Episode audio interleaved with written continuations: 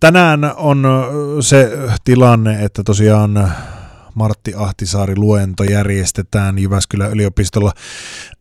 Kello 15 tuo alkaa, suora lähetys nähtävissä ksml.fi yleisölle avoimesta tilaisuudesta on kysymys ja paikalla on myös historian professori Antero Holmila, joka on saatu myös vieraksi aamukahville. Hyvää huomenta.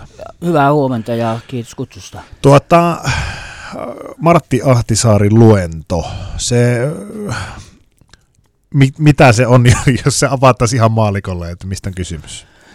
Joo, siis tämä konsepti on tullut innovoitu siis itse asiassa Martti Ahtisaaren myös niin kuin vuonna 1999 ää, Jyväskylässä oli silloin tota, tota, Martti Ahtisaaren lisäksi Baltian maiden päämiehet kokoontu. Ää, ja silloin keskusteltiin, tai oli niin tämmöinen ajatus, että, että myös Suomeen tarvitaan tämmöinen niin kuin kansainvälistä politiikkaa, ajankohtaisia kysymyksiä käsittelevä keskustelufoorumi, ja nimenomaan sellainen, ää, joka on yleisölle avoin, ää, missä tehdään tunnetuksi ehkä niin kuin lähialueen valtiopäämiehiä, heidän näkemyksiä maailmanpolitiikasta ja niin kuin tämän kaltaisten teemojen ympärille se ää, konsepti alkoi rakentua. No jos miettii 99 vuodesta, on se 25 vuotta tulee kuluneeksi tänä vuonna, niin hurjalta kuin se tuntuukin, niin t- tässä tilanteessa ollaan, niin maailmakin on vähän muuttunut, aiheet muuttunut, mutta selkeästi tarvetta tälle ilmeisesti on tämän tyyppiselle. Ää, kyllä on joo, siis joo, aika rientää hirveätä vauhtia.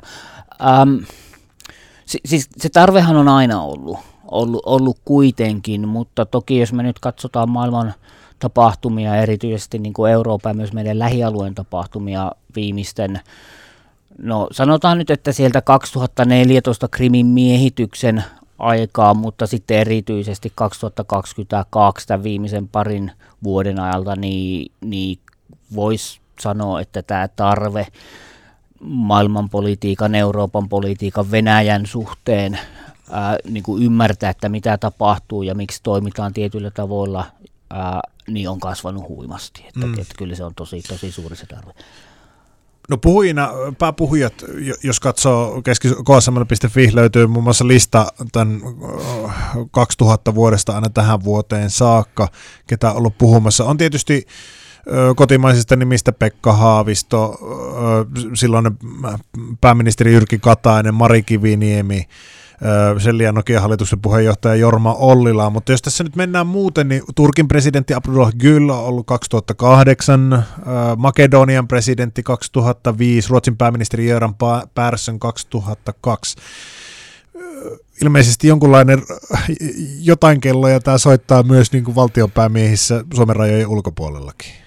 No ihan selvästi, että tietysti niin kuin sanoin tuossa, niin varmaan tämä puhujakunta painottuu tähän meidän lähialueelle, mikä on ihan luonnollistakin, mutta sitten toki siellä on myös niitä, niitä just Makedonia ja ää, Turkkia ja vastaavaa, niin tota, se ehkä on myös, jos katsoo sitä listaa ja jos sitä laittaisi jonkinlaiselle aikajanalle, niin tietysti ne puhujat myös heijastelee niitä just sen hetken tämmöisiä niin kuin joko maailman niin kuin poliittisia tai talouspoliittisia kysymyksiä, ketkä silloin tavallaan on ikään kuin sen, niin kuin sen juuri sen ajankohdan niin kuin semmoisen niin kuin mm. hyvin keskeisiä aiheita. Niin tässä on muun muassa presidentti Martti Ahtisaari itse ollut pääpuhujana 2007 vuosi myöhemmin, niin äh, hänet palkittiin Nobelin rauh- rauhanpalkinnolla. Toki sitä jo spekuloitiin vähän aiemmin, että hän Joo. saattaisi siinä haarukassa olla. Kyllä. Nyt mietitään Martti Ahtisaarta esimerkiksi äh, hänen poismenostaan on hyvin lyhyen aikaa ja äh, onko nyt erityisesti tässä jotain roolia, kun, kun tuota, entinen valtiopäämies ja, ja, ja tietysti sitten rauhannobelisti on nyt pois keskuudestamme, niin, niin, niin tämä on ensimmäinen luento ilman häntä. Joo, siis totta kai kyllähän tässä tietysti on semmoinen jonkinlaista, jos siinäkin mielessä historiallisien havinaa, havinaa että olla, ollaan niin kuin ikään kuin uudessa aikakaudessa myös sen myötä, ja varmaan sitä suuremmalla syyllä myös semmoinen Martti Ahtisaaren perinnön sanoisiko nyt semmoinen niin kuin betonoiminen on entistä tärkeämpää. Ja tietysti jos ajatellaan sekä tilannetta Ukrainassa tällä hetkellä, ää, Israelin Gaasan sotaa, mutta myös sitten se tietysti, missä Martti Ahtisaarin toiminta hyvin paljon keskittyy myös Afrikkaan ja Afrikan konflikteihin tällä hetkellä, mitä kaikkea siellä onkaan, niitä on paljon, niin tota, kyllä se perintö rauhantyössä ja usko siihen, että neuvotteluilla ja keskusteluilla pystytään rakentamaan, jos ei aina suoraan sitä rauhaa, niin lähtökohtaisesti ainakin niitä edellytyksiä, minkä päälle sitten sitä rauhaa voidaan alkaa rakentaa, niin se, se on se perintö, jota meidän on kyllä syytä vaalia ja onneksi me myös sitä vaalitaan. Minkälainen uskot, kun tämä kaikki on ohi, minkälaisen ajatuksen tai minkälaisen tunteen kanssa toivot poistuvasta tuosta tilaisuudesta? Um, varmaan ehkä se, mitä me kaikki, niin semmoinen tietynlainen tulevaisuuden usko ja toivo, että tämä tilanne handlataan niin vaikea kuin se onkin. Ja tietysti se, että jos me ajatellaan Ukrainan ja ukrainalaisia tällä hetkellä, niin se on, jo, se on niin kuin aika vaikea, jolle mahdoton ymmärtää, mitä siellä tapahtuu ja mitä siellä niin kuin ihmiset ää, niin kuin mentaalisesti, henkisesti, psykologisesti käy läpi. Mutta silti tärkeintä, ja mä sanoisin yksi tämmöinen, niin kuin jos puhutaan kriiseistä, niin semmoinen, mikä tekee kriisistä kriisin, niin on semmoinen tietynlainen tulevaisuuden uskon kadottaminen. Ja siihen meillä, eikä ukrainalaisilla varsinkaan ole varaa. Eli kyllä mä odotan, että mä lähden tuosta pois, niin kuin tuossa kaikki sillä että, että meillä on jonkinlaista tulevaisuuden uskoa ja luottamusta siihen, että, että nämä asiat hoidetaan. Aamukahveja on tiputeltu täällä. Historian professori Antero Holmilan kanssa Jyväskylän yliopisto on paikka, äh, jossa työskentelet, mutta myös paikka, jossa tänään on äh, luvassa äh, tuota, Martti Ahtisaarin luento, jonka pääpuhuja on Viron presidentti Alar Kaaris. Minkälaisesta henkilöstä on nyt ensinnäkin kysymys? No monella tapaa erittäin mielenkiintoisesta henkilöstä. Tietysti on niin kuin itse akateemisena yliopistoihmisenä, niin, niin on hauska huomata, että Alar Kaaris on, on tiedemies, professori, on, on tehnyt myös niin kuin kansainvälisen aika mittavan tutkimusura ja ollut muun muassa Tarton yliopiston rehtorina ja, ja mitä kaikkea, kaikkea siinä onkin. Eli, eli sillä hänen taustansa on, on, on akateeminen, hän tulee puolue politiikan ulkopuolelta itse asiassa myöskin, äm, mikä on tietysti on niin kuin yleisesti poliittisissa, jos ajatellaan valtion päämiehiä, niin on, on aika harvinaista, mutta taas niin kuin Virossa se Viron presidentin vaalijärjestelmä on aika mielenkiintoinen sillä että se mahdollistaa tavallaan tämmöisten niin kompromissi ehdokkaiden tulemisen politiikkaan.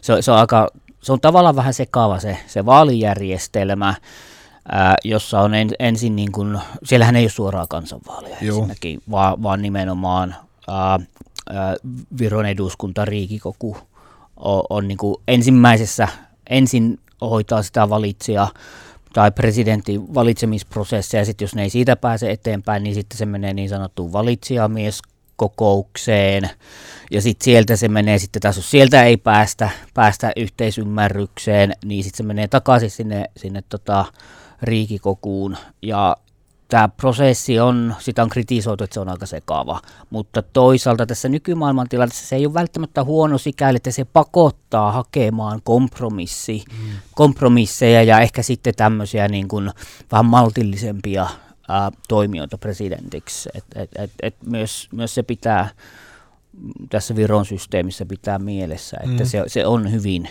hyvin erilainen. Muuten hän on toimijana tietysti varmaan edustaa semmoista, äm, mitenköhän nyt sen sanoisi sitten kuitenkin ehkä tämmöistä keskusta, mun ymmärryksen mukaan niin kuin keskusta oikeistolaista Venäjä-kriittistä, Eurooppa-myönteistä ää, näkemystä, mikä myös tietysti Virossakaan ei aina itsestäänselvyys, että kyllä Virossakin on, on tota, näitä niin kuin populistipuolueita noussut 2000-luvulla jo, mutta tietysti 2010-luvulla, 2012 kohan se oli, kun tota,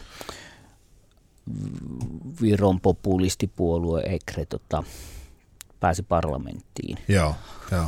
No tota, Viron presidentti on täällä ollut ennenkin Martti Ahtisaari luennolla. Pitää mennä 21 vuoden taakse, jolla Arnold Ryytel oli tuota Viron presidentti. Se aika oli semmoista aikaa, että sen paremmin kuin Suomi kuin Virokaan, niin ei ollut NATO-maita.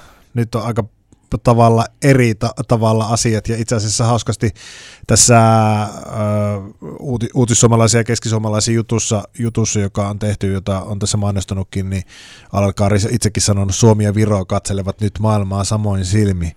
Minkälaisin silmin sitä itse asiassa katsellaan? Joo, No ei varmaan tule kenellekään yllätyksenä, sanoisin, että sitä katsoo hyvin tämmöistä niin turvallisuuspoliittisten, siis turvallisuuspoliittisiin silmin tai turvallisuuspoliittisten silmälasien läpi, että Virohan ää, liittyi NATOon 2004, samoin kuin myös itse asiassa Viro liittyi Euroopan unioniin, että se tapahtui siinä niin kuin tosi, tosi niin kuin samalla rysäyksellä tavalla, vaikka prosessit on, on, on itsenäisiä ja toistaan erillisiä. Äm, Suomessahan perinteisesti ja pitkään myös, niin kuin, ei pelkästään Viro, mutta Baltian maiden NATO-jäsenyys oli myös aika ison kritiikin kohde ja sitä nähtiin nimenomaan ehkä semmoisena niin epävakauttavana tekijänä, että se vaikeuttaa suhteita Venäjään ja niin poispäin. Ehkä nyt niin kuin jälkiviisauden turvin voisi sanoa, että luojan kiitos, Baltian maat tekivät sen ratkaisun silloin ja liittyivät NATOon. Toki pitää muistaa se, että eihän se niin kuin NATOnkaan näkökulmasta silloin mikään itsestäänselvyys mm. ole, että se vaatii myös, niin kuin me hyvin tiedetään, kaikkien jäsenmaiden suostumuksen ja yksimielisen päätöksen, että, että NATOon liitytään. Mutta me oltaisiin varmaan hyvin toisenlaisessa, tai tämä nyt on spekulointia, mutta hyvin niin, niin. toisenlaisessa niin. turvallisuuspoliittisessa tilanteessa nyt, jos Baltian maat ei olisi silloin liittynyt NATOon, mutta mutta selvää on se, jos puhutaan tässä turvallisuuspoliittisesta kehyksestä, niin, niin tota, kyllä meidän maiden intressit on nyt hyvin jolleipa täysin niin kuin samankaltaiset. Hetki oli otollinen niin sanotusti sille, sille silloin sille NATOon liittymiselle. No hetki oli otollinen, että kyllähän niin kuin Venäjä silloinkin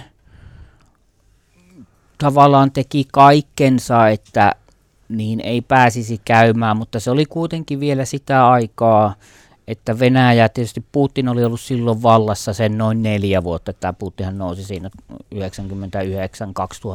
vaihteessa, vaihteessa tota, käytännössä Venäjän päämi, valtiopäämieheksi. Ja silloin ehkä se poliittinen painoarvo tai Venäjän tilanne vielä oli kohtalaisen heikko, että se tavallaan se imperiumin rakentaminen alkoi kyllä siitä, siitä hyvin vahvasti Putinin jo ensimmäisellä presidenttikaudella, mutta mutta tota, myös silloin siinä oli se pieni hetki vielä, että, ja myös Putin siitä puhuu, puhuu aikoinaan, aikoinaan, mikä nyt on kyllä unohtunut, että, että Venäjällä oli en tiedä kuinka aitoja pyrkimyksiä, mutta kuitenkin pyrkimystä myös, myös ikään kuin edetä kohti, kohti Eurooppaa. Uh, mutta no joo, me tiedetään. Nyt se, se, nyt se on vähän aggressiivisempaa se eteneminen kohti Eurooppaa. Tai ainakin tuntuu siltä. Että se, se on hyvin aggressiivista ja itse asiassa kyllä niin kuin Baltian maat tämän, tämän niin kuin tiesi ja on, on aina ollut se epäluulo, joka on myös sitten niin kuin ehkä toisin kuin Suomessa kuitenkin, että voisi vois ajatella, että Suomessa se epäluulo on ikään kuin myös meille tavallaan niin kuin sisäistettynä ja äidinmaidossa, mutta niin, no, niin kuin poliittisessa puheessa sitä on ollut hyvin hankala mm. tuoda esille, kun taas taas tota, Baltian maissa ei näitä pidäkkeitä ole ollut sen, sen tota, Neuvostoliiton romahtamisen jälkeen. No miten, äh, minkälainen käsitys sulla on siitä, miten Baltiassa esimerkiksi katsottiin Suomea, joka ei mennyt NATOon, äh, joka, jossa oli joukkue, joka pelasi vaikka KHL esimerkiksi samaan aikaan, jokerit ja, ja muitakin tämmöisiä kaasuputkia ja kaikkea muuta tällaista, niin katsottiinko Suomeen jotenkin ka- karsastain E, e, ennen esimerkiksi näitä niin kuin viime vuosien muutoksia? Joo, tota, katsottiin varmaan osittain karsasta. Se riippuu vähän niin kuin näkökulmasta. Että siis tuntuu, että Baltian maassa niin kuin ymmärrettiin Suomen ratkaisuja, etenkin sanotaan, että se mitä Baltiassa katsottiin ja yhä edelleenkin katsotaan niin kuin suurena suomalaisena voimavarana on, on tietysti meidän niin kuin tapa hoitaa maanpuolustus, ää, varusmiespalveluksen ja suuren reservin ää, kautta, joka on, on niin kuin ihan valtava voimavara ja monella tapaa meidän niin kuin koko yhteiskunnan selkänoja. Virossa nyt on, on tuossa noin, en nyt muista vuotta, mutta sinnehän on kanssa tätä varusmiespalvelusta nyt on ajettu sisään ja se, se on, on käynnistynyt se toiminta.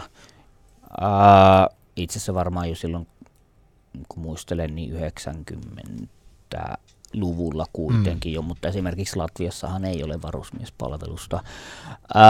eli tämmöisiä on ymmärretty, mutta, mutta sitten tavallaan sitten taas niitä kysymyksiä Venäjään, semmoinen aika pitkällinen Venäjän ymmärtäminen, esimerkiksi Nord Stream kaasuhankkeet, kaasuputkihankkeet, niin, niin sitähän kyllä Virossa ollaan, oltiin hyvin kriittisiä Suomeen kohteen, mutta tietysti myös toki Saksa, että, että se, se Baltian maalla oli jo kokemusta siitä, että, että miten Venäjä käytti energiaa myös niin kuin poliittisena aseena myös, myös Baltian maissa, mm. että siellä tehtiin, tehtiin tota kaiken maailman, maailman kikkailu ja, ja Viron eduskuntahan – en nyt ihan vuotta muista, mutta siis silloin kun oli tämä Nord Stream 1 työn alla, niin tota, lähetti vielä hyvin selkeä sana sen viestin Suomeen, että miettikääpä nyt vielä kerran, että kysymyksessä ei ole vain mikään talouspoliittinen ja ympäristöhanke, vaan se on myös turvallisuuspoliittinen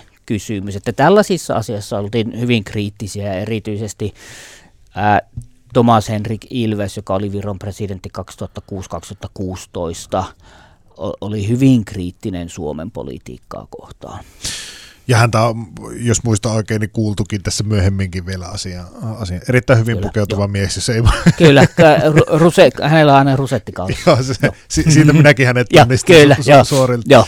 Mutta jos mennään vielä tähän loppuun uh, Alarkaarisin vierailuun. Luennon otsikko on Our strength is a path to peace, weakness breeds more war, mikä tarkoittaa siis, että vahvuutemme on polku rauhaan, puolestaan heikkous synnyttää lisää sotaa, ainakin vapaasti Suomen annettuna.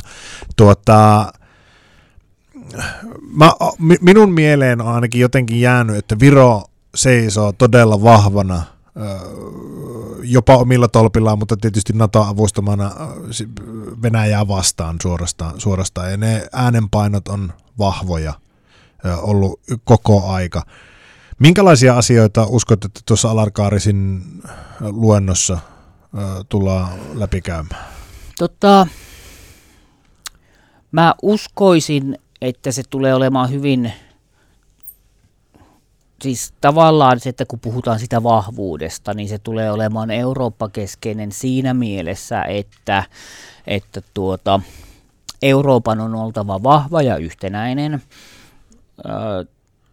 mikä tällä hetkellä se on taas ehkä noussut vähän enemmän semmoiseksi kysymysmerkiksi, että kuinka vahva ja yhtenäinen Eurooppa on, kun sota pitkittyy ja avun tarve on akuutti jatkuvasti ja Ukrainassa ei ole ehkä niin kuin sotilaallisessa mielessä saatu sellaisia tuloksia aikaan, mitä ehkä optimistisimmat toivo. Että mä luulen, että se yhtenäisyys ja vahvuussanoma tulee hyvin vahvasti sen niin kuin Eurooppa-keskeisyyden kautta ja sitten se, mikä siinä on nimenomaan se heikkous, joka vaan ruokkii lisää sotaa ja lisää konflikteja, niin on nimenomaan mm, tuo esille sen Venäjän ää, toimintakulttuurin, mm. joka on, on nimenomaan se, että Venäjällä on aina kunnioitettu voimaa, ja jos me ajatellaan näitä tekijöitä vaikka ihan tästä niin kuin lähihistoriasta ja se, että miten Putin näki Euroopan heikkona ja hajanaisena, ää, myös niin kuin johti hänen tilannearvioihinsa, että nyt on se hetki iskeä ja siihen ei ole enää varaa. Mm.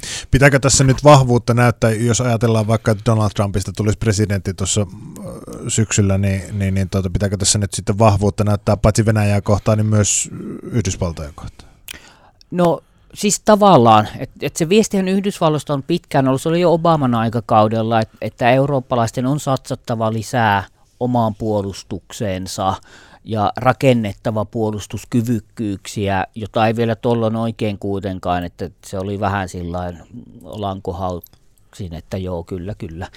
Ää, ja tietysti Trumpilla jo en, hänen ensimmäisellä ja toivottavasti myös viimeisellä presidenttikaudellaan se viesti oli, oli vielä paljon selkeämpi, että jos te ette maksa, niin me ei, ei tueta, ja nyt tähän me tiedetään viime päivän lausunnosta mm. ja sama, että et siis tavallaan on osoitettava Yhdysvalloille myöskin sitä, ja Euroopassahan on ollut se, tota, on ollut puhetta nyt nimenomaan omaa siitä tota, ää, omien strategisten kyvykkyyksien valmiuksien rakentamista. Niitä ohjelmiahan nyt on olemassakin, että, että nyt, nyt pyritään siihen, mutta joo, kyllä se menee molempiin suuntiin, sekä Venäjän suuntaan erityisesti, mutta osittain myös Yhdysvaltain suuntaan.